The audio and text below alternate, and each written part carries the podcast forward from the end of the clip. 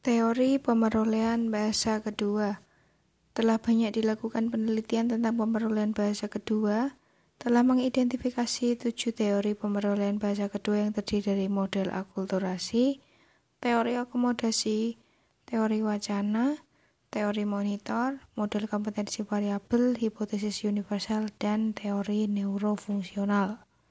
Yang pertama, model akulturasi. Akulturasi adalah proses adaptasi atau penyesuaian dengan kebudayaan baru. Dalam perolehan B2, akulturasi dipandang penting karena bahasa sebagai ungkapan budaya serta berhubungan dengan saling menilai antara masyarakat B1 dan dengan B2. Kulturasi ditentukan oleh jarak sosial dan jarak psikologis antara pembelajar B1 dengan budaya bahasa sasaran. Jarak Sosial adalah pengaruh faktor-faktor pembelajar sebagai anggota masyarakat yang harus berhubungan dengan masyarakat pemilik B2. Sementara itu, jarak psikologis adalah pengaruh faktor afeksi pembelajar sebagai pribadi pembelajar.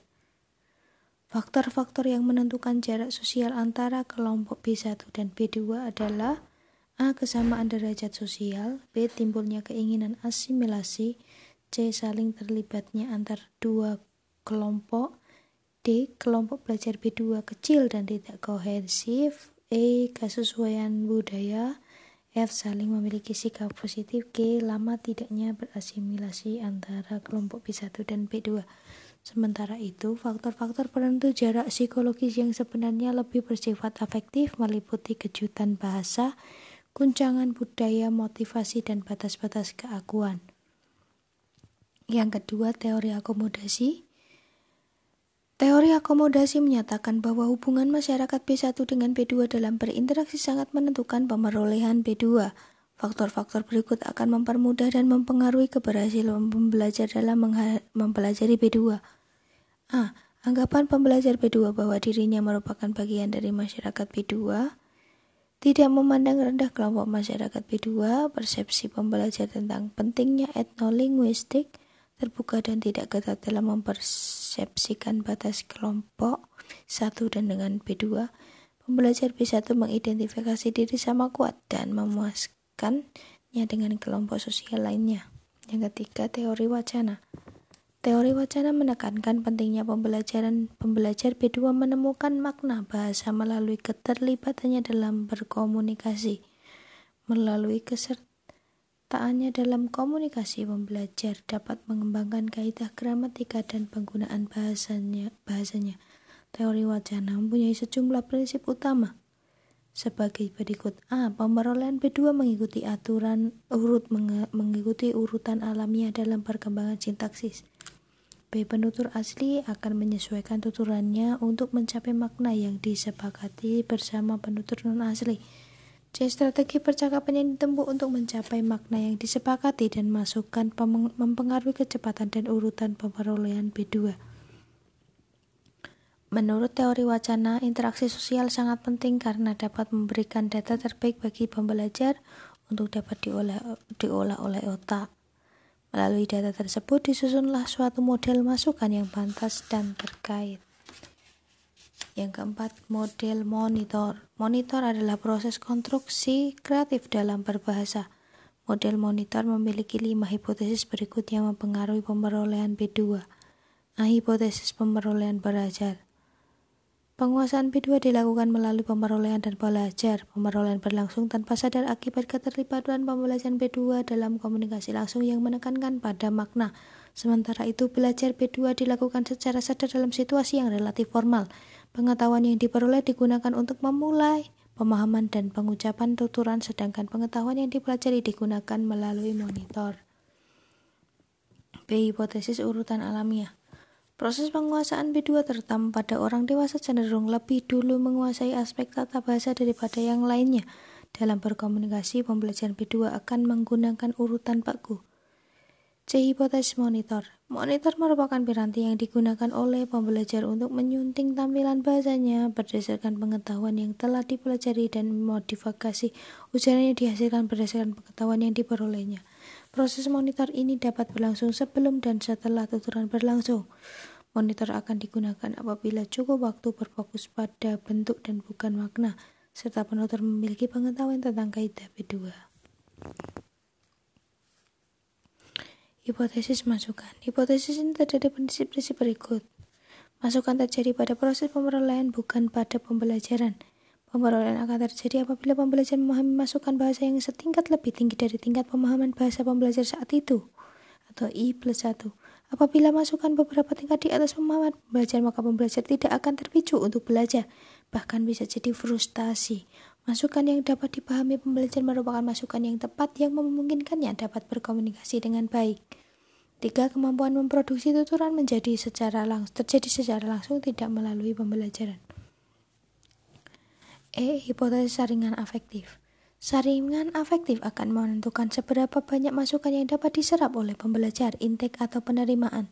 Sikap yang terbuka akan membuat saringan atau filter akan membuka lebih lebar sehingga masukan pun akan lebih maksimal. Faktor-faktor yang menentukan penerimaan masukan adalah motivasi, rasa percaya diri, dan tingkat kecemasan. Kelima, model kompetensi variabel.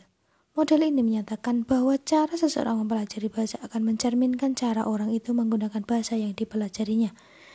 Produk penggunaan bahasa terdiri atas berbagai macam produk bahasa, dari yang tidak terencana sampai yang terencana. Produk yang tidak direncanakan adalah wujud penggunaan bahasa yang penyampaiannya bersifat spontan tanpa persiapan dan tidak melalui pemikiran yang matang. Penggunaan bahasa ini terjadi dalam komunikasi rutin seperti tutur sapa percakapan. Sebaliknya, produk bahasa yang direncanakan merupakan wujud penggunaan bahasa yang mengungkap pengungkapannya didahului dengan persiapan dan pemikiran yang cukup matang. Produk bahasa seperti ini umumnya terjadi dalam aktivitas berbahasa resmi, contohnya seperti pidato sambutan atau diskusi resmi. Sebelum Anda berbahasa, Anda pasti mempersiapkan diri lebih dahulu. Apa yang ingin saya sampaikan, seperti apa urutannya, dan bagaimana saya menyajikannya. Model kompetensi verbal menyampaikan prinsip-prinsip sebagai berikut.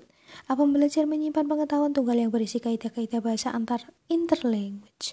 Secara otomatis, penyimpanan ini akan aktif apabila dirangsang, didorong, dan dipicu untuk berlatih menerapkan B2.